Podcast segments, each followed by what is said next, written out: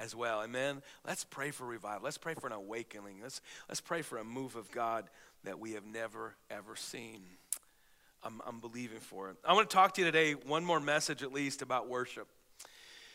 Man, we've talked a lot uh, over the past couple weeks uh, about this idea of worship. And can I just remind you, it was last fall, um, the Holy Spirit just moved on my heart that we needed to start the year off just talking about the importance of worship in our lives. That the number one priority of your life and my life is to bring glory and honor to God is to bring worship to Him, bring praise to Him. That's like if you get nothing else done in your life, get that done. do everything you do as unto the Lord, worshiping Him, blessing Him, saying, God, I, I do this work as worship to you. I, I have a my leave my family as worship to you. My marriage is meant to be worship to you. The way I parent, the way I, I lead in the community, all of this, it's not so that people can see me. It's so that people can see Jesus and he can be glorified and he can be magnified. I want people to worship Jesus. We were created to worship. Oh, you're a worshiper. Everybody worships something. The question is, are you worshiping Jesus? Or are you worshiping money? Are you worshiping immorality? Are you, are you giving yourself to things that are not and, and glorifying things that are not? There's even good things that you can worship. You can get things out of balance with relationships, with family. Even, even all of us should be serving in the local church. But if just your idea of uh, the most important thing is that I'm doing all these things for God, that you miss the heart of it is you're are you really doing them for God as worship unto God? I shared with you just about, excuse me, my sermon prep time. I think it was last week. And how I had to change the way that I thought about what really was one of the uh, heaviest things for me was prepping and preparing for messages and i used to i love getting up and sharing it but it was a, it was it was so laborious my prep time, preparing, and, and something in my heart changed. I'm not bragging on myself. I'm saying I had to make a decision that I'm going to do my prep time not because I have to and it's part of my job. I'm going to do it as worship to the Lord. And how that has changed the way that I prepare for messages and how the Lord is blessed. All of us, we everything we do is meant to be done as worship unto the Lord. Well, one thing that's a big part of your life and my life, obviously you're here this morning on a snowy day. We want to welcome all of you, as well as those of you watching at home. Thank you for tuning in. And uh, whether it's Facebook, YouTube, or who knows where else you might be watching this, I'm so glad you're with us. But I want to talk to you, continue this idea of worship. Excuse me. Why, why are we here today? What, what, what is, why do we come on Sunday mornings and gather together for worship? Is there a reason for this? Or is this just tradition? Tradition. I mean, is, is, is, is this just something we just do? And so we just, well, we, we know this is the Bible. Um, the writer of Hebrews was even inspired to write this. And, and this was uh, AD 67 to 69, somewhere in that area. So you, you just think Jesus was born, he died somewhere around 31, 32 AD. Um, somewhere 30 to 31, 30, somewhere in that area AD. So you're talking over 35 years later, the Holy Spirit inspired the writer of Hebrews to say this. And let us consider how we may spur one another on towards love and good deeds. Let's not give up meeting together, some are in the habit of doing, but let's encourage one another. Oh, so there was there were some who weren't. It was like we we're not getting together. Saying we need to get together. We need to come together. This this gathering of a weekly gathering of all of us. This isn't just by chance. It's not because all of us had nothing better to do this morning. I mean, I know some of you, you're still grieving from last night's Packers loss. I'm sorry. They, they, they had every chance to win that game. I didn't want them to. I was glad they didn't.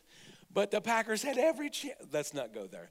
But uh, you, why did you come here this morning?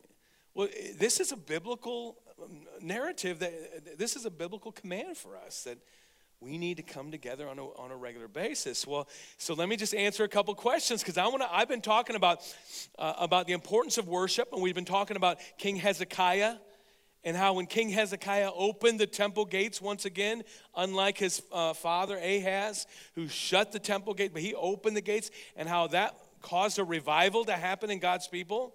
Come on we want that to happen And so when we put worship in its rightful place, the worship of God, let's just sit back, let's watch and see what happens. We've, we've talked about even last week the, the idea of, of worshiping in spirit and in truth. What does that mean? We talked about that. And then today, I want to talk about specifically in the corporate setting. When we come together, when they came together in the New Testament, when we come together, what, what are we supposed to do? Is there like a, a, some kind of an order? You know, the Bible isn't like doesn't say, and when you have your weekly gathering, thus, thus, and thus is all the things you should do. But there's some hints. There's some things you can pull out, and you can see, okay, this is what they did. Let's start with this question: When would they come together? When would they come together? Well, we see in Acts chapter uh, um, uh, 2, verse 46, um, that they were coming together on a daily basis. You bunch of sinners, you're not coming together on a daily basis. I can't believe all of you guys not coming together. Well, let's just let's, stop, stop, stop. Um, is, is it, was this the pattern? Was this something that continued on? We, we see that uh, if, if you think about historically, you think about Jesus died and then he rose again. And he's on the earth for 40 days. And then he goes up to be with the Father in heaven. And then there's another 10 days that they prayed and they interceded for the, the day of Pentecost for the Holy Spirit to come. And that happens. That's 10. 40 plus 10, if my math is right, is 50 days. So here we are, about 50 days post resurrection. And what do we see the church doing? They are so pumped, so excited. Thousands of them are getting saved. People are being added to their number daily, and they're gathering daily. Now, let's jump a little bit later on. Let's jump to, um, so, so that's say about 31 AD, let's just say. Let's jump to 57 AD. You, you didn't know you are going to get a history lesson today, did you? In Acts chapter 20, look at this on the screen. Acts chapter 20. On the first day of the week, we came together to break bread. And so we know that they were starting to gather on the first day of the week, which we know to be Sunday. But, but here's the deal on the first day of the week, they're gathering together, they're breaking bread, they're having communion. Okay. Um, so they went from daily to at some point, you get this sense, even Paul writes uh, through the inspiration of the Holy Spirit in 1 Corinthians.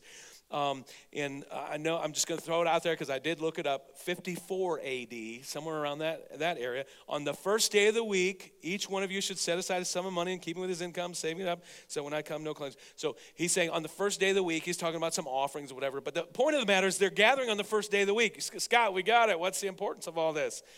Um, well, you know, Jesus, he rose again on the first day of the week, which was Sunday. We know that. He died on a Friday. And, um, and I've, I've, explained this before for some of you have a hard time figuring this all out, but just know this. So he died on a Friday. Uh, he was in the tomb also on Saturday. And then Sunday morning, he rose again, the first day of the week. Um, um, John 20, verse 1. Early on the first day of the week, while it was still dark, Mary Magdalene went to the tomb and saw the stone had been removed. So they were going to lay spices on his body, his first day of the week. Um, I, I, just, I just wonder so we know that this first day of the week was meant to be it was it was sunday. It was sunday for them. You, you study it. Church history says it. The biblical history says it. They gathered together typically regularly on sunday morning. Why sunday morning? Well the, the main idea is this. Jesus rose again on sunday morning. So every sunday when they met together was easter sunday. And i would venture i, I wouldn't venture i would uh, conclude that every one of us is that every sunday morning when we gather together it should be easter sunday it should be a celebration of the resurrection of Christ, the fact that He's alive and He's able to do and work in my life. Okay, so we get that. But let me just toss out a couple quick questions on this. The first one is this What if we looked at Sunday as the first day of the week instead of Monday? I, I was challenged by this myself. I thought, boy, Scott, that's a good question. I mean, if, if you really thought through, have you ever looked at our calendars and noticed? I mean, I, I don't think it, it's just tradition. I think there was a time when it was said that Sunday was thought of. Okay, this is the first day of the week, and then uh, Monday, Tuesday, Wednesday, Thursday, Saturday. What, what if we said, okay, Saturday night's over? Man, what a great week that was. What's tomorrow? Well, kids, tomorrow's the first day of the week. Well, wife, husband, well, friend, whoever. What, tomorrow's the first day of the week. What are we going to do on the very first day of the week? You know what we're going to start our first day of the week? Doing the most important thing we could do, and that's worshiping God with our church. You know what we're going to do? We're going to come Sunday morning and we're going to worship God. We're going to come. You, you see the difference here? What's the first day of the week? It's Monday. Oh, I hate Mondays. Mondays are the worst day of the week. I hate Monday. Uh, no, no, no, well, what if Mondays was actually the second day of the week? And we looked at, I'm, I'm not saying that, that I'm going to build a whole theology on this, and if you don't do this, you're sinning. I'm not saying that. But I do think there might be something to this. If we all started looking at the first day of the week as Sunday, and on that day, I'm going to set that day aside and for most of us, it's going to be our Sabbath, set a day, a day apart for the Lord. Which brings us to the second point, because you're like, Scott, my friend's church has Saturday night service. Are they ungodly? No. In fact, um, so here it is. Is it wrong to worship on another day of the week other than Sunday? Um, no, I don't, I, don't, I don't believe it's wrong. I think there's something to the pattern that we see in Scripture. And, and so, you know, as much as possible, we should follow that pattern. But I don't think it's wrong to have a Saturday night or Wednesday night or Thursday night, or I know churches that meet different nights. I don't think that's wrong. Um, but I think there is a reason why. I mean, I, I, think the fact that Jesus rose on a Sunday, it just adds more uh. I I think especially if we make Sunday the first day of the week, I think it makes more sense. I think, let me just hit this and I got to move on. But the important thing is that you're having a Sabbath. Let me just say this. Listen, every person in this room needs one day of rest. Don't fool yourself and think you can get away with it. Don't fool yourself and think that, oh, I don't need a day of rest. Me, man. Me motivated. Me no need rest. no, you do. Every single one of us needs a day that we set aside and we don't create. We don't do it. What is it that you create? What is it you do? I need a day every week where I'm not doing sermon prep, where I'm not taking phone calls, where I'm not even checking emails, mostly, um, uh, sometimes that's a tough one there because it's just too too tempting, you know. Um, or I, am not taking text. I need a day where I set aside and I just, you know, this is a day of rest for me. What I typically do to create the whole pastor gig, just, it's not that I'm not the pastor anymore. Not if there's if there's an emergency call, I do it. Understand that, okay? But on a regular basis, I need a day of the week where I just can just step away and just just me and the Lord and uh, in my family and my kids and just focus on them and focus on other things and just give that day to the lord. Most of you that the perfect day to do that is sunday. And i encourage you make sunday your sabbath and um, make Sunday your Sabbath. If, if Sunday's not your Sabbath, then find another day that's your day of rest. If your job doesn't allow you, then find another day that's your day of rest. You need that. Um, and let me just uh, say Colossians 2.16 says this. Check this out. Therefore, do not let anyone judge you by what you eat or drink or with regard to a religious festival, new moon celebration or stuff. I know all of you are into the new moon thing. I'm more focusing on the Sabbath day. Don't let them judge you. My Sabbath is Friday.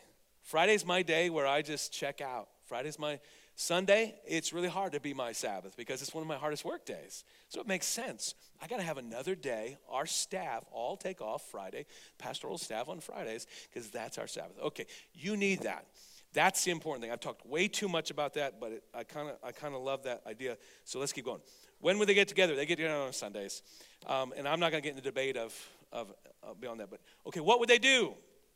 I know you're just sitting here like, what would they do in the New Testament? Well, let, let me just remind you everything we do when we gather together is worship. From the moment you drive on the parking lot and you wave at the at the yellow vested fella or whoever's out there and you say, "Hey," I mean, you're you're really you're, "Hey," or you get out of the car and say, "Good morning" to the person who's walking. "Hey, good morning." That's fellowship. That's worshiping. To the, God's pleased with that. As you're standing in the foyer and you're talking over coffee, you're talking, trying to get the kids checked in, and and you know whatever it may be. That's where everything. That from the moment you step in here, the opening prayer, that's worship. Worship isn't just the song; it's all worship. And so, what did they do? Well, we can see in Acts chapter 2, verse 42, it's our kind of our, our vision, all in, is built around this, is they devoted themselves to the apostles' doctrine. They taught the word to the fellowship.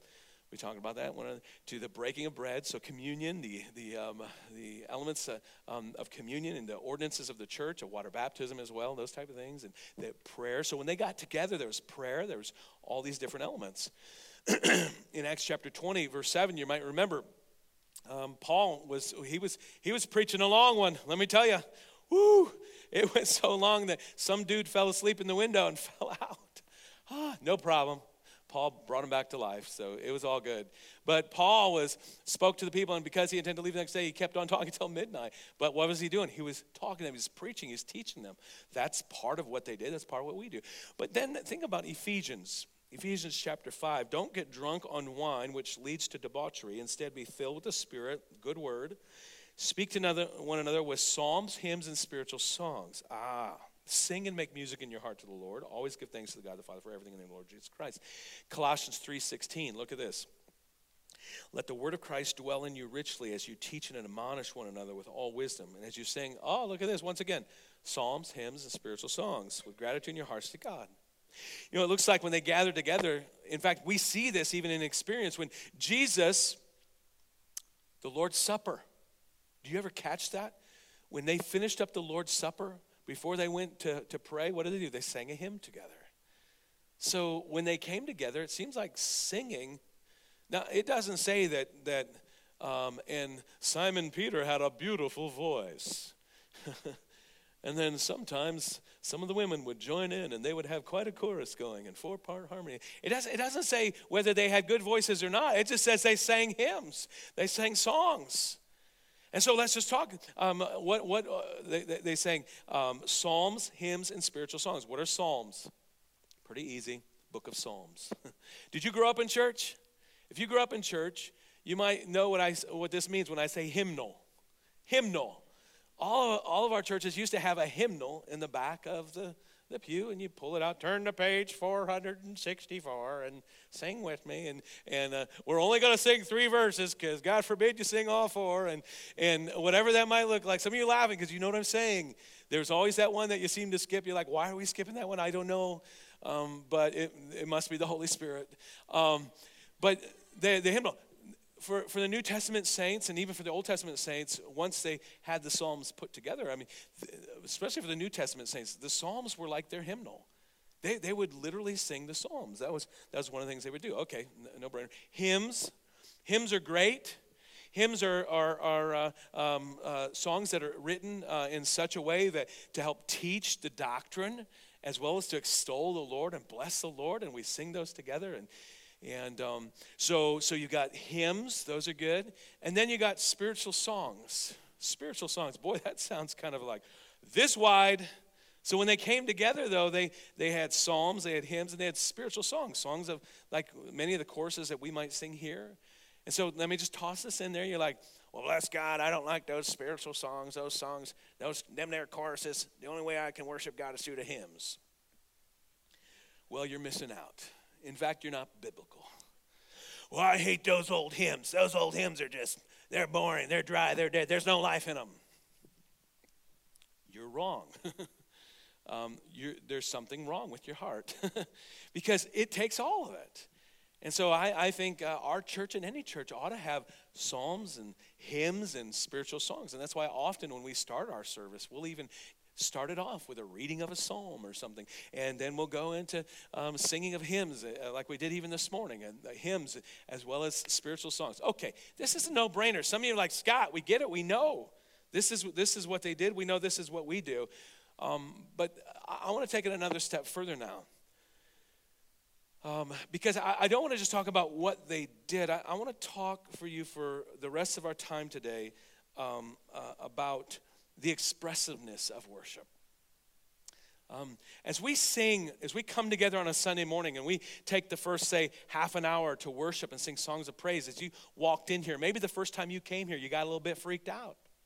Maybe you're like, because people are raising their hands and they're clapping and, and they're shouting and they're singing out loud and you you just weren't used to that. Maybe you were unchurched and you didn't go to any church growing up, or maybe you grew up in a church that you never saw this. Kind of like the first time my cousin, my little cousin, came to our church growing up. I remember, I remember, I remember being there. I don't remember who was having the conversation. But now listen, this is going to be a little different than the church you're used to because the only church she ever been to was Catholic. And if you're Catholic and you walk into like a charismatic Pentecostal church like ours, ours I mean, it's, it's a little different. Am I right? I mean, just a little different. And so understandably so. Why do we raise our hands? Is this, is this just like a spiritual calisthenic? Why do we spend so long singing songs to the Lord? Is it, listen, singing, singing worship songs to the Lord is more than a, um, um, a warm up act for the Word of God.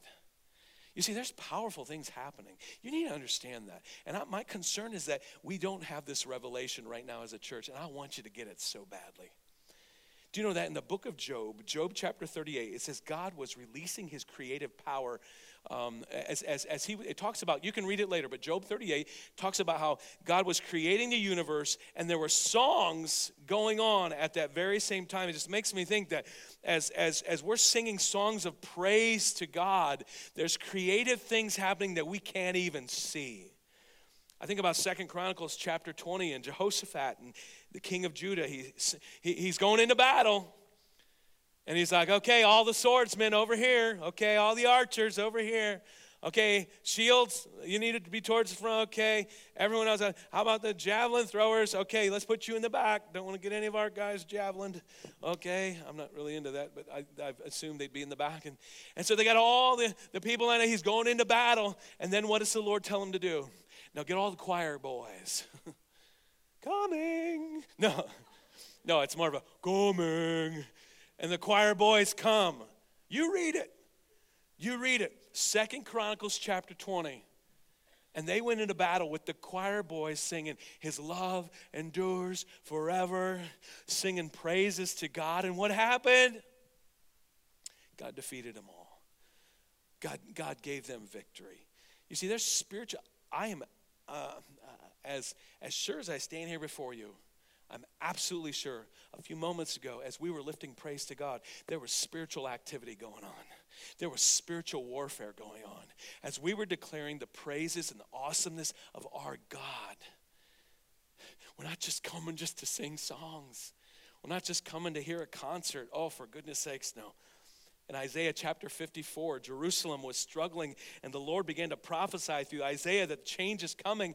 And he said this He said, Sing, O barren woman, you who never bore a child, burst into song, shout for joy. Woo! Well, I just come to have a little singing Sunday morning. Just hope that worship team's all prepared and they lead us into the presence of the Lord. I'm just looking forward to some singing. No, it's not just some singing. It's not just, boy, I hope they sing the song I like or a song I don't like. I hope they sing this song or that song or this. No, it's not. It has everything to do with, um, with God and His awesomeness and His greatness. And, and He's so worthy of being worshiped and He's so worthy of being praised. And, and um, uh, you think about Paul and, and Silas, they were in prison. Remember that? In, in Acts chapter 16, I think it is, they were in prison. I mean, their life could have been on the line and probably was. But what did they do? As they were praying and singing hymns, is when the breakthrough came. You read it and you see. You see, what, what we need to understand is that as we go to the Lord and worship through song, as we come together corporately, and as we go to the, as you even are on your own and you're singing praises to God, I'm telling you, there's something more than just singing songs happening. There is supernatural activity that God is doing on your behalf, and we need to see it that way. We need to understand it that way. The Bible not only gives us permission to sing and clap and raise our hands and shout for joy, it actually commands us to do. Now, let me say something. I heard a, a, a, a pastor say this a couple months ago in a message, and I never forgot it. And I, and I want to say it, and it's going to it's going to disturb some of you. And so I want to disturb you a little bit. Reserved worship is a learned cultural behavior, not a biblical behavior. Let me say that again. Reserved worship is a learned cultural behavior, not a biblical behavior. Do you know the Bible com- it doesn't suggest, it commands us.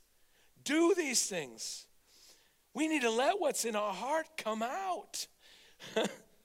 I'm thinking about a couple months ago when we were talking about the Christmas story, and, and, and the wise men are coming, and they brought their gold, frankincense, and myrrh, but I, I could, I could just see the Blu ray right now.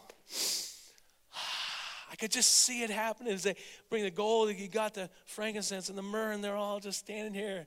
And they take in the moment. It's like, no, we just, we got to bow. We got to worship. You see, what was in their heart was, was it, it came out in a physical response of worship. What was in their heart is like, yeah, we've got these gifts, but even more than that, we've got to physically respond here. Out of the overflow of, of the heart, our mouths speak. We express our worship to God. It's not based on my background or my denominational culture. It's based on church history and, and the Word of God. Now, what Pastor Scott, not what Pastor Scott wants you to do, not what anyone else wants you to do, but what God wants you to do. You know, we, when we started our church now 22 years ago, holy guacamole, when we started 22 years ago, we wrote it in our vision. It's still there. It's the dream. It's the dream of a church that develops people into disciples, meeting them where they are and growing them. And so our prayer is that if you walk in here and you're, you have not come to faith yet, is we want to help you grow to find Jesus and continue. Our prayer is that if you found Jesus and, and you're just a new believer, is that we'll meet you where you're at and the Holy Spirit will help us to help you grow in your faith and become a disciple. If you walk in here with a uh, uh, uh, master's of divinity and theology and whatever else, all the nice little letters behind your name, and you've got some kind of cemetery, seminary degree, and I'm just joking. If you if you got all that stuff, you're so smart. You know Greek and Hebrew forwards and backwards, and you can speak Chinese, all that. I, you know what my prayer is? Holy Spirit, use us to meet that person where they're at and help them grow spiritually. And I'm telling you right now, my encouragement to you, gentlemen, my encouragement to you, ladies, is we want to meet you where you're at and help you to grow. And this is an area where I really believe you can grow. You can grow in your expressiveness of your worship to the Lord. As the Lord commands us, the word commands us to do these things. Some say, Well, I'm just worshiping in my heart. Listen, I want you to hear me. I'm not judging you. I'm not saying you're not worshiping. I'm not saying you're not worshiping, but I'm just telling you, the Word of God's pretty straightforward here. I mean, let's just go back. I've, I've talked a lot about this, but let me do it again in the Old Testament and up into the New Testament before Jesus died and rose again and, the, and changed the way that we worship, they would worship by going to the temple and they would bring a sacrifice of praise with them or they would even bring crops as, as, as worship to the lord and as tithe and those type of things. Can you imagine if one day shlomo shlomo showed up for temple worship and it was one of the festivals and and everyone else brought their animals with them. That here was here was Shlomo and his many children, and they're coming along. And excuse me, I'm sorry about that. So Shlomo comes along, and and his family's there, and and they're coming for worship. Everyone else has their sacrifice, their little lamb, their little whatever else. And he comes up to the priest, and the priest is ready to take the sacrifice and put it on the brazen altar and offer it as a worship unto the Lord. And Shlomo's standing there with a big smile on his face. And, and, and the, the, the priest is, is standing there greeting and says, Shalom, Shlomo. It's good to see you, my friend. Ah, yes, it is. You too, my dear priest. Um, and the priest is like, uh, Shlomo, how, uh, I'm just, are you ready for your sacrifice? Well, actually, uh, I, I told the children because they had the same question as we were walking to temple today, as we came into town.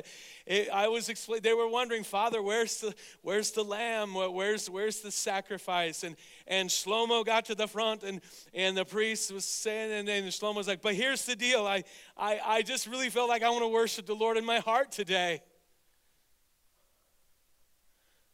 What would have the priest said? I tell you, the priests wouldn't have, they wouldn't have even been in that situation.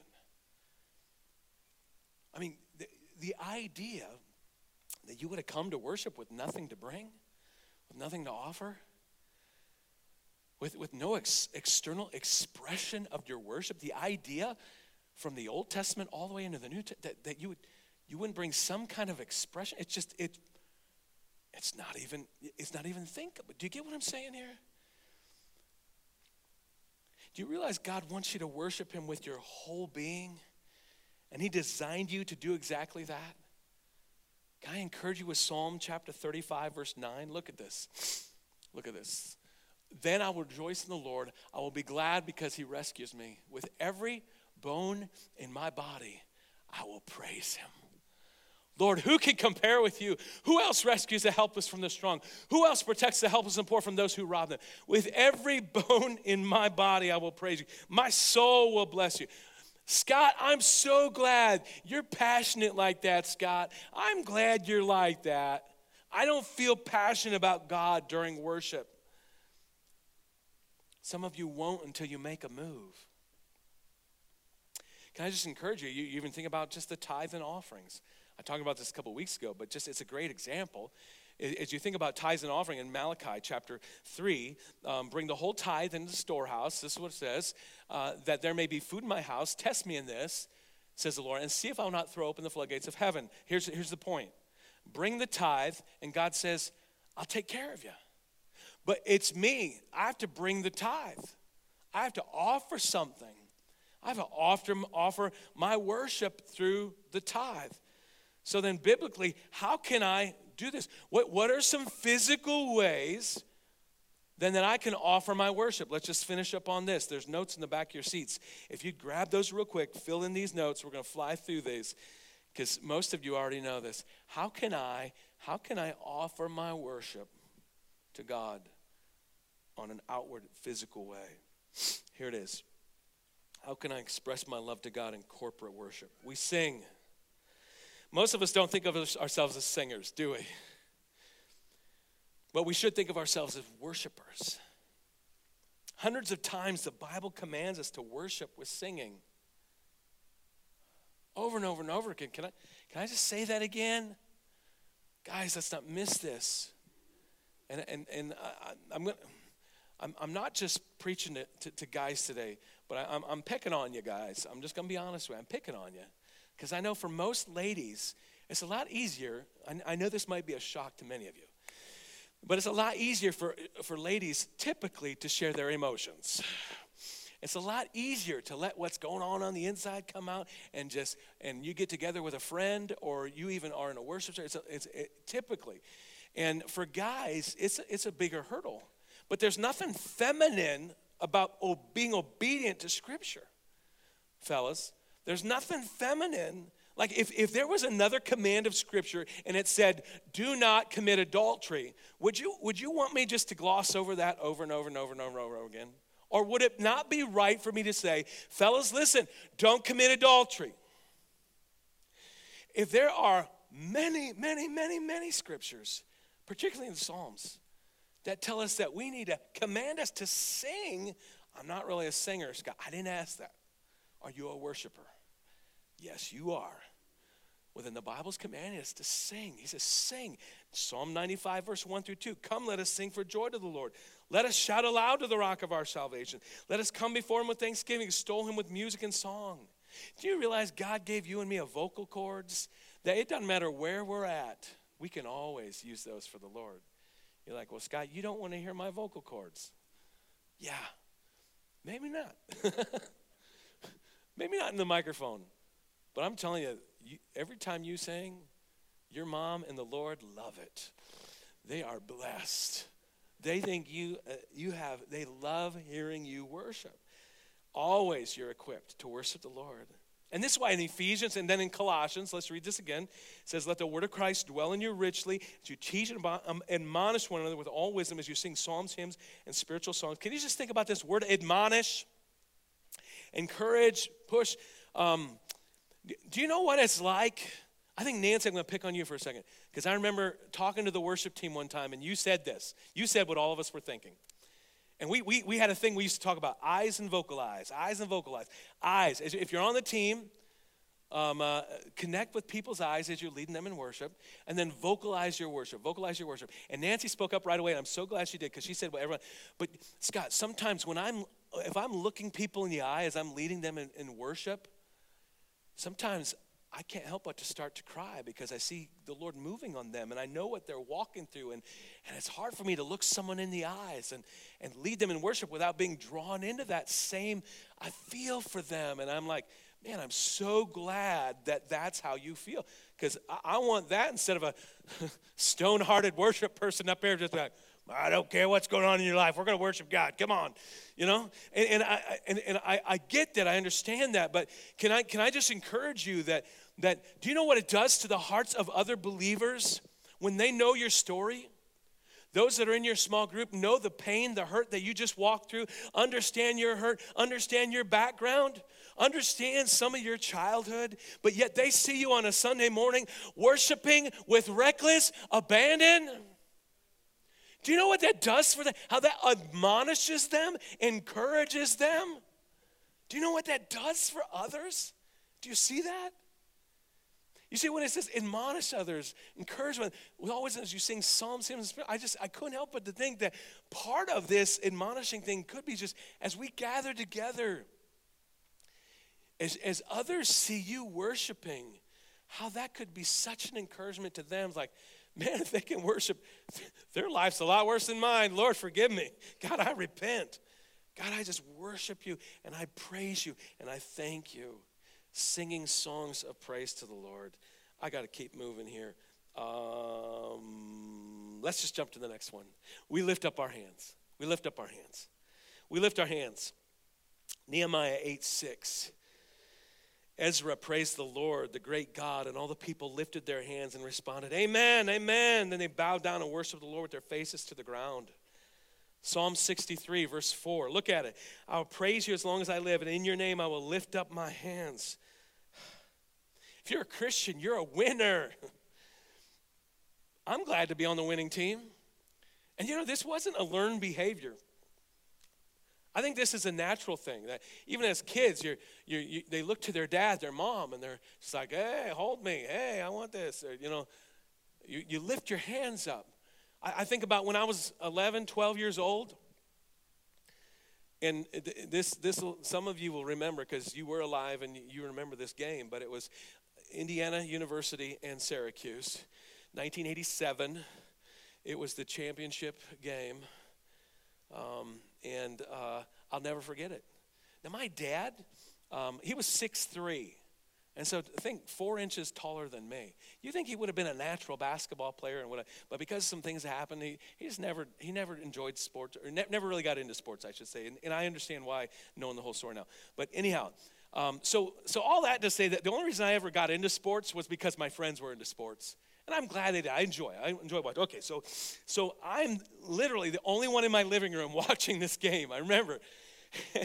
and and I remember Steve Alford's on the team, right? He's the champion. He's like Mr. Indiana basketball. He's gonna take the shot. Woohoo! One time I ran into him at Cheddar's in Springfield, Missouri. Springfield, Missouri. He was the coach at the college, SMU, SMSU. I don't even know what it was, but he was a basketball coach in town, and I went to college there at CBC. But any, long story. I saw him at Cheddar's. That's all I'm saying. Okay. And, and so Steve Alford, you know he's going to take the shot. They're dribbling down. There's six seconds left, whatever. And, and I, I think it was like 73, 72 or something like that. I used down. Oh, no, it's not Keith. Or excuse me, it's not, uh, it's not Steve. It's Keith Smart. Keith Smart's over here. They get it to him in the corner. Do you know how many times I've shot this shot in my driveway? I mean, every good little IU fan and he jumps, takes the shot, five, four, and it goes, whoosh, it goes in. And can I tell you, for the first time, my little 11 year old chubby self touched the ceiling in my living room. Honest truth, I had never even really thought about touching the ceiling. Now, we didn't have a large ceiling. This is, we're talking eight foot here. But, but listen, I was so excited. I, woo! And, and all of a sudden, my attention turned from the fact that Keith Smart just won the game winning shot to the fact I just touched the ceiling. Yeah, you know? I can, I can dunk on an eight foot rim, I think. I was so excited. You know, I already told you my dad wasn't really into sports. My friends were, but my friends didn't sit me down and say, okay, now, Scott, listen, when something exciting happens, this is what you do. Yeah! And there were guys I know that that night, watching that, or 49er fans last night, that were watching that game maybe touched the ceiling for the first time. I mean, they're just, woohoo! And then they're going to go to church this morning and think, I'm not, I'm not raising my hands for worship. Come on. Fellas, we can do this. Ladies, we can do this. And it's not just out of a fandom. It's not, if there's anything worth the exuberant worship of God, is worth it. We lift up our hands. We raise our hands because it's biblical. I'm going to say it again and, and just get it under some of our skin. Reserved worship is a learned cultural behavior. We were taught because the church we grew up in or the family grew up, when you come to church, you're just you're reverent, you're just you're just and I understand. I'm not I'm not I'm not negating that. I'm not saying that I'm not trying to slap any pastor that ever taught that or whatever. I'm just saying, I just want to encourage you. Um, let's go by not denominational heritage, but let's go by the Word of God. We clap our hands. Fill that in. Clap our hands. We shout with joy. Psalm 47 1. Clap your hands, all you nations. Shout to, to God with cries of joy. Clapping is like a physical affirmation.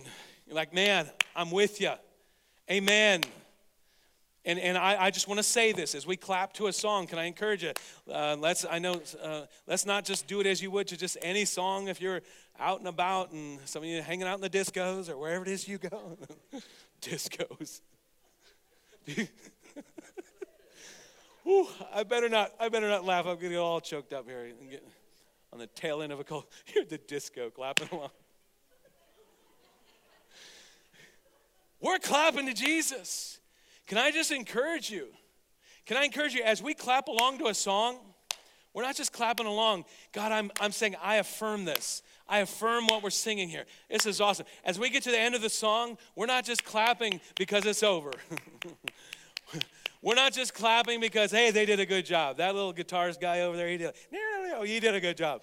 Uh, or, or that drummer had a little beat there, that keyboard, uh, that vocalist. No, we're not just saying, good job, good job, good job. Can I just remind you, as we clap, let's make sure we're lifting that clap to the Lord because he's the one that's worthy. We're affirming. I don't have a problem with clapping at the end of a song or clapping along with a song, but let's make sure why are we clapping? We're clapping as part of our worship unto the Lord. Let's do it as worship unto the Lord. Let's clap our hands. And, and here, oh, come on. I lost some of you Anabaptists. I lost some of you Mennonites already, but I'm bringing you in with this one. Ready? Ready? Here we go. We're still and silent. Do you know we are still and silent? This is in the Bible too. This, this is it. Look at Psalm 46. Be still. Know that I am God. I will be exalted among the nations. I'll be exalted. Habakkuk 2.20. But the Lord is in his holy temple. Let all the earth be silent before him. I think there is a place just to stand in awe and reverence to God. When we come together corporately, there's a time just to be still before him. How about this one? We kneel. We kneel. Come, let us bow down and worship. Let's kneel before the Lord our Maker, for he is our God, and we're the people of his pasture, the flock under his care. How about this? We have bowed heads, we have raised heads. Micah 6 6, with what shall I come before the Lord and bow down before the exalted God? Shall I come before him with burnt offerings, with calves a year old? Psalm 3 3. But you are a shield about me, around me, O Lord. You bestow glory on me, and you lift up my heads. There's a wave offering.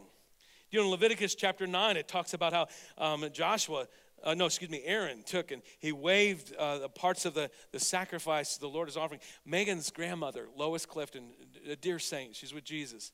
But she used to tell Megan about times when, when um, growing up in a church like ours, way back in the 50s or 40s, uh, 50s, whatever it was, where the pastor often would say, Come on, let's just give the Lord a, a wave offering. And, and the whole church would just do one of these. And, you know, people thought that they started that in the Olympics when we did one of these, but no, it was they stole that from God.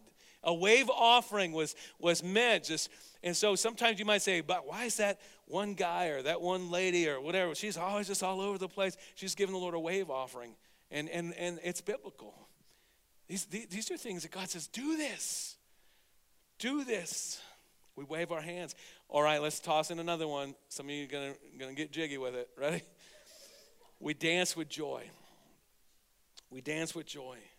Psalm 30, verse 11 You have turned for me my mourning into dancing. You've loosed my sackcloth and clothed me with gladness. Psalm 149, 3. Let them praise his name with dancing and make music to him with tambourine and harp. Psalm 150, verse 4. Praise him with tambourine and dancing. Listen to me. I know for some of you, the idea of dancing in church as a form of celebration before the Lord, even, is just like way past your personality. I understand that. But I would, I would, I would, I would encourage you is that don't ever say never. In fact, I would encourage you to do this on any of these. Let me just sum this up. You're like, Scott, I, I, am just going to be honest with you. It, it, it's hard for me to come to a point in a, given your, your upbringing, given just your personality, whatever, it's hard for me to be expressive in my worship. Can I just encourage you to get alone with God? Put the headphones in, go in the basement, say to everyone, you're not allowed in the basement right now. It's just me and Jesus. Or don't even just just get alone with God. Lock the door. Just between just you and the Lord. And I just want to encourage you just turn some worship music on and just begin singing. You're not a singer, just start singing. Lift your hands. Turn on something with a beat and just start dancing before the Lord. You're like, Scott, this is a little out there. Listen, no, this is this is this is isn't out there, it's right here. Can I just encourage you? Don't don't ever say, well, there's a form of worship that I'll never do in my personal life or whatever. Um, be open. Let God expand you through that. Um, now, these are just a few ways that we see biblical worship in a corporate setting. Let me just toss this across the bow before we finish. In a corporate setting, freedom to worship passionately doesn't justify being disorderly. Ooh, now this uh, now I'm going to offend a whole new group of people now. 1 Corinthians chapter 14 verse 40 says this, but all things should be done decently and in order. And so, as we come together corporately, there may be some things that, that I'll do in the prayer room by myself, me and the Lord, just, but, you know, if, if, if my freedom gets in the way of others to worship, which let me say something here. The Bible college president that I grew up with, I never understood why he said this till I became a pastor. But he said, when you come to a worship, corporate worship service, you're either going to be a worshiper or you're going to criticize those that do. And I'm telling you, it's true. You're either going to worship or you're going to look around and say, well, what's going on with that dude? Why is that guy doing that? What's that lady's issue? She's pretty fired up. You're going to criticize her. Can I just encourage you? Be a worshiper. Be a worshiper. But there's got to be some order in a corporate setting. And, and, and so, what does that look like? As we come together, what does that look like? Who decides? And that's where some people have a hard time, but our church is a staff led church. And that means we're not necessarily going to vote on these are the things that we allow in worship on a Sunday morning. And, and so, so let me just toss out a for instance. For instance, there's some churches, they love banners, they love uh, glory hoops, they love, I mean, they, they they love flags. And uh, the last time I was in a service with flags, Matt got injured. I'm just telling you. It was a Revive Indiana. Well, he didn't get injured, but he did get hit by a flag. Now, listen, I have friends that I love, and they're going to heaven. They love Jesus just as much as me. What we've decided in the context of our sanctuary, our space, our room, we just feel like banners, flags, those type of things, those are fine. But in context of this church, we just feel like that's more of a distraction than it is to uh, than it is a help. It's more of a hindrance in this setting than a help. No, oh, you're limiting my. And, and uh, it's the same thing. If, if um, I, I better not go any further, but just know how do, how do you know? Here's, here's what, how, how do you know when, when something is, um, is a distraction? Um, okay, what's the difference between passionate and distracting? Someone say, someone say that. What's the difference between someone who's just being passionate for the Lord or distracting? And, and I can't always define it, but I know it when I see it. And, and so just trust that if, the, if, if there's someone who maybe needs just a, a, a loving, hey, brother, sister, can I just encourage you? I, I love your celebration. In fact, if you want to dance for the Lord, if you want to worship, I love that. But I just, I just want to encourage you, just make sure that you're drawing attention to the Lord and not yourself. Because if someone's drawing attention to themselves, okay, I got to share a story. We're in the garage Somebody's like, the garage. Yeah, we worship, started our church in a garage right up here on US 20. And there was a lady who, sound system full blast, you could still, and she wasn't singing the words. She was just taking off on operatic, I, I mean, in keys that I didn't even know existed. I mean, just like, and I'm not making fun of her, but I'm, I'm just telling you, I, this lady was just, she was just out there. And it happened for about two Sundays. I'm up front leading worship at that time. And we're in the and i'm and it's a smaller situation. She didn't blend in. And so what are we going to do? And so that's where you ask your wife to take care of things. And so you'll hear me say this for the rest of my life. Megan was our first staff member whether she was paid or not. I mean she's been a part of our staff since day one whether she's had an official position or not. But megan lovingly rightfully just i asked megan to do this went over, and I don't remember exactly if she said, Pastor Scott, or Scott asked me to say this to her or what, but she just lovingly just said, hey, listen, this is what, and the lady's heart, she did it very, Megan did it very, very lovingly. And the lady's heart came to the service as she stomped out and never came back to our church. And, and, and I think that shows very clearly she wasn't there to glorify God. She was there to glorify herself and bring attention to herself. And so, so, um, so I, I say that, say um, that when we're in a corporate setting, um, there's got to be somehow, there's got to be some way of, of saying, okay, this is decent, this is in order. And this pastor will never call a perfect, perfect game. And uh, we may get to heaven someday, and, and um, uh, David um, from the Old Testament is going to come up to me and he's going to hit me over the head with a banner and just say, I can't believe you didn't have banners in your church. I can't believe you didn't have glory hoops and, and all those things happening in your church. I can't believe that. And, and, um, and I, am okay with that. I'm okay with that. I understand that. Um, but as we gather corporately, bottom line is this worship team, would you come? I'm not really worried about an overabundance of emotion or passion in our worship. I'm concerned about a lack of passion. And I love you too much as your leader, as your shepherd, because I'm telling you, if we can push through a little further in the intensity of our worship when we come together corporately and we begin to sing songs, I, I believe that we're missing something because our attitude of when we sing songs is more, I'm singing songs, this is my worship to the Lord when the Bible is, is prescribing and the Bible is telling us we got to take it past just singing is one part, but there's lifting our hands, there's shouting, there's um, clapping, there's many different ways. And my concern, brothers and sisters, is that the Lord wants to do something more in our corporate worship time together as our whole service, but especially that singing time. We give Him a chance to move. We give him a chance to move in your heart? Will you receive the word of the Lord today? And will you respond? And I, I know that some of you are thinking, Scott, I want to worship like that. Everything you just said, I want to worship like that. But I feel like a hypocrite every time I walk in church and I, I start to worship. First off, I want to tell you, okay, I understand. Just know that's not from God, that's from the devil. And as you walk in here, I, I'm going to make sure I say this right. Some, some think if I can sin less, it'll make me feel like worshiping more. But I would rather say, if you worship more, it'll make you feel like sinning less. When you, when you come in here on a Sunday morning, just let the condemnation go.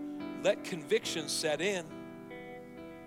And if you need to spend some time in, in, in conviction and repentance before the Lord and say, God, before I, I, I can't lift a hand just yet, because I, in fact, I'm going to lift my hands, but I'm lifting surrender because I know I've sinned this week. I know I've done some stuff. I said this, I did this. Get it, get it right.